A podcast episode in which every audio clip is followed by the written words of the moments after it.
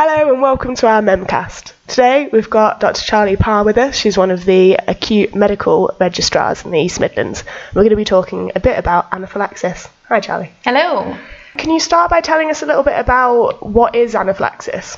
Yes, of course. So, anaphylaxis is a severe, life threatening, generalized hypersensitivity reaction. So, it tends to be characterized by a selection, maybe not all of symptoms that might include airway edema, respiratory compromise that might present as bronchospasm, and circulatory collapse, which might look simply like hypotension. And there may or may not be skin or mucosal reaction. So, you might have a rash, either urticarial or a more diffuse erythematous rash, or you might even get some bullae or this skin loss as well. Mm-hmm. And this can actually occur through either immunologically mediated or non immunologically mediated reactions. So you can get your very acute sudden onset type 1 hypersensitivity reaction, which often occurs in response to allergens such as foods or drugs and latex in particular whereas your non immunological mechanisms are more to do with drugs and you get your histamine re- release.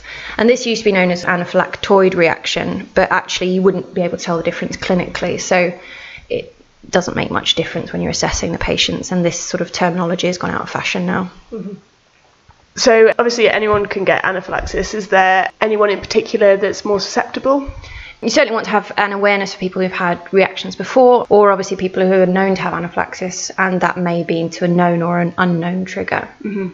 It can be anything up to one in 1,500 people in England that will get anaphylaxis at some point in their lives. And actually, we have about 20 deaths per year in the UK from anaphylaxis, half of which are iatrogenics. And in terms of triggers for anaphylaxis, what are the most common causes? So for children, it actually tends to be more sort of food products. Adults, we are more concerned about drugs. But again, venom uh, induced, so insect stings, bites, those are another common cause of the allergic reactions and anaphylaxis. And we as medical registrars tend to see patients coming in through resus or patients on the ward that have mm-hmm. had an anaphylactic reaction how would you go about assessing somebody who presents with anaphylaxis?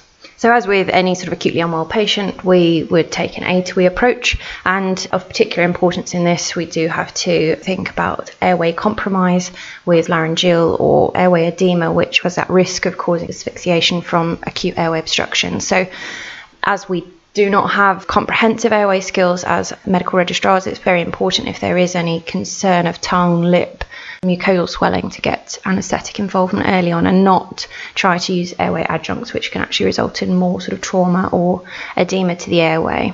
So the rest of your assessment continues with breathing assessment, ensuring you've got high flow oxygen on board, circulatory assessment, so making sure you've got intravenous access, and administering fluid challenge to maintain a blood pressure. And neurologically, you need to make sure that someone is remaining alert because certainly hypoxia or indeed airway compromise might result in a drowsiness. And finally, obviously, exposure to look for that rash, which may occur either simply up the mucosa, including sort of the genital area, or indeed a widespread sort of urticarial rash. Okay, so that's our A to E assessment of someone presenting. And then in terms of management of anaphylaxis, where do we go from there? So, certainly when we suspect anaphylaxis, that manifests with either bronchospasm, airway edema, skin changes, hypotension. The most important thing is the adrenaline, and that actually is what often gets missed when people aren't suspecting anaphylaxis or treat it as an allergic reaction rather than anaphylaxis. So, this would be half a mil of 1 in 1000 given IM, and this can be repeated every five minutes as well. As I mentioned, we would have intravenous access ideally in order to give hydrocortisone, either 100 200 milligrams, and chlorphenamine, which is a 10 milligram IV dose. But both of these can actually be given IM if you don't have intravenous access. So, those are your mainstay of treatment. As I mentioned before, high flow oxygen is important as well and the intravenous fluids as well to uh, support this sort of distributive shock where you've got the vasodilation and therefore you're getting hypotension from relative hypovolemia now that you've increased your intravascular space. Mm-hmm. That's the ALS algorithm for adults, and if you go onto the Resus Council website, you can find the details about anaphylactic reaction in children and the doses of medications mm-hmm. required. So, what about differentials of anaphylaxis? What other things Yeah. should we perhaps be thinking about? So it may be a more mild allergic reaction, which may still present with some skin changes and potentially a bit of wheeze. So certainly there are diagnostic criteria for anaphylaxis. So dependent on whether or not the trigger is known or suspected, and whether or not there are skin changes and the rest of it, sort of the respiratory and the cardiovascular compromise. But I think one of the common sort of diagnostic pitfalls is your angioedema. And certainly angioedema, which is your mucosal and your sort of interstitial edema. Now, this on its own might be a self limiting mast cell mediated or an alternative mechanism, and we'll talk a bit about that, but it isn't diagnostic of anaphylaxis in its own, even though it may be a component of it. So, you can get this mast cell mediated, i.e., allergic response, which gives a simple isolated angioedema. And this similarly would be treated with your steroids and antihistamines, but doesn't require the adrenaline. The bradykinin mediated angioedema is what you tend to see more in response to drugs, and most commonly your ACE inhibitors and less commonly ARBs, as they are known to impair your bradykinin degradation.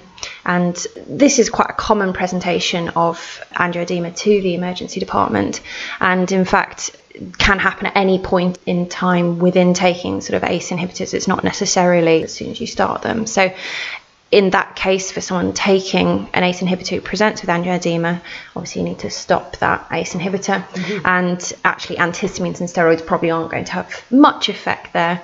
But if the angioedema is rapidly developing, you may still use that as your treatment strategy in the initial stages. The other sort of less common cause is your hereditary and acquired C1 inhibitor deficiency, which can cause angioedema as well. And this again is, is a bradykinin mediated mechanism. And the investigation strategies you might want to do here involve complement testing. The C4 would be low, and you can actually look at the C1 inhibitor protein as well, or the function of that. And to make a diagnosis here, those tests would need to be repeated at least a month apart. So, less common, but worth thinking about if someone presents with what appears to be a non allergic or alternative mediated sort of angioedema uh, without any other features of anaphylaxis. So, when these patients are presenting to the emergency department, what sort of tests do you think we should be considering?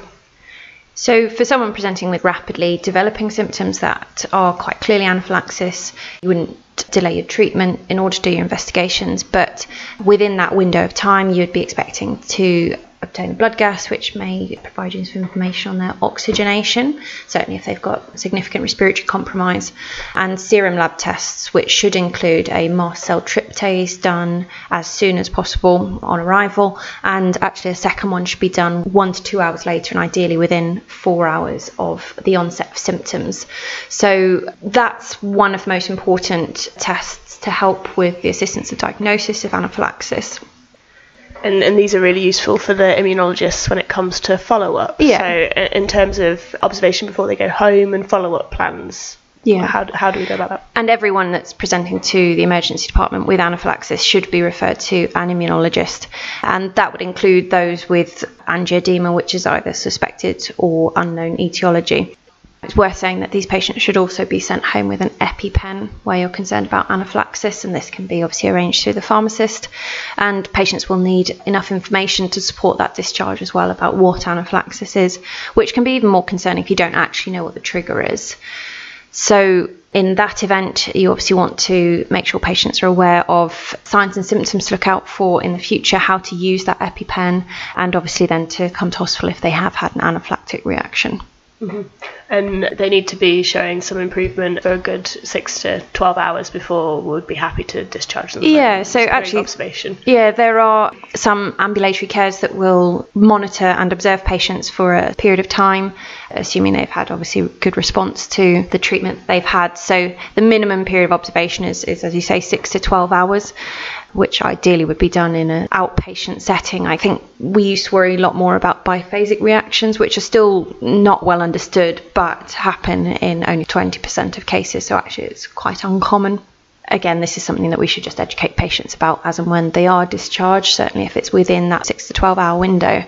If they were to start developing symptoms again, which are occurring without exposure to a trigger, that this might be a sign of that, and therefore, obviously, to return to the emergency department.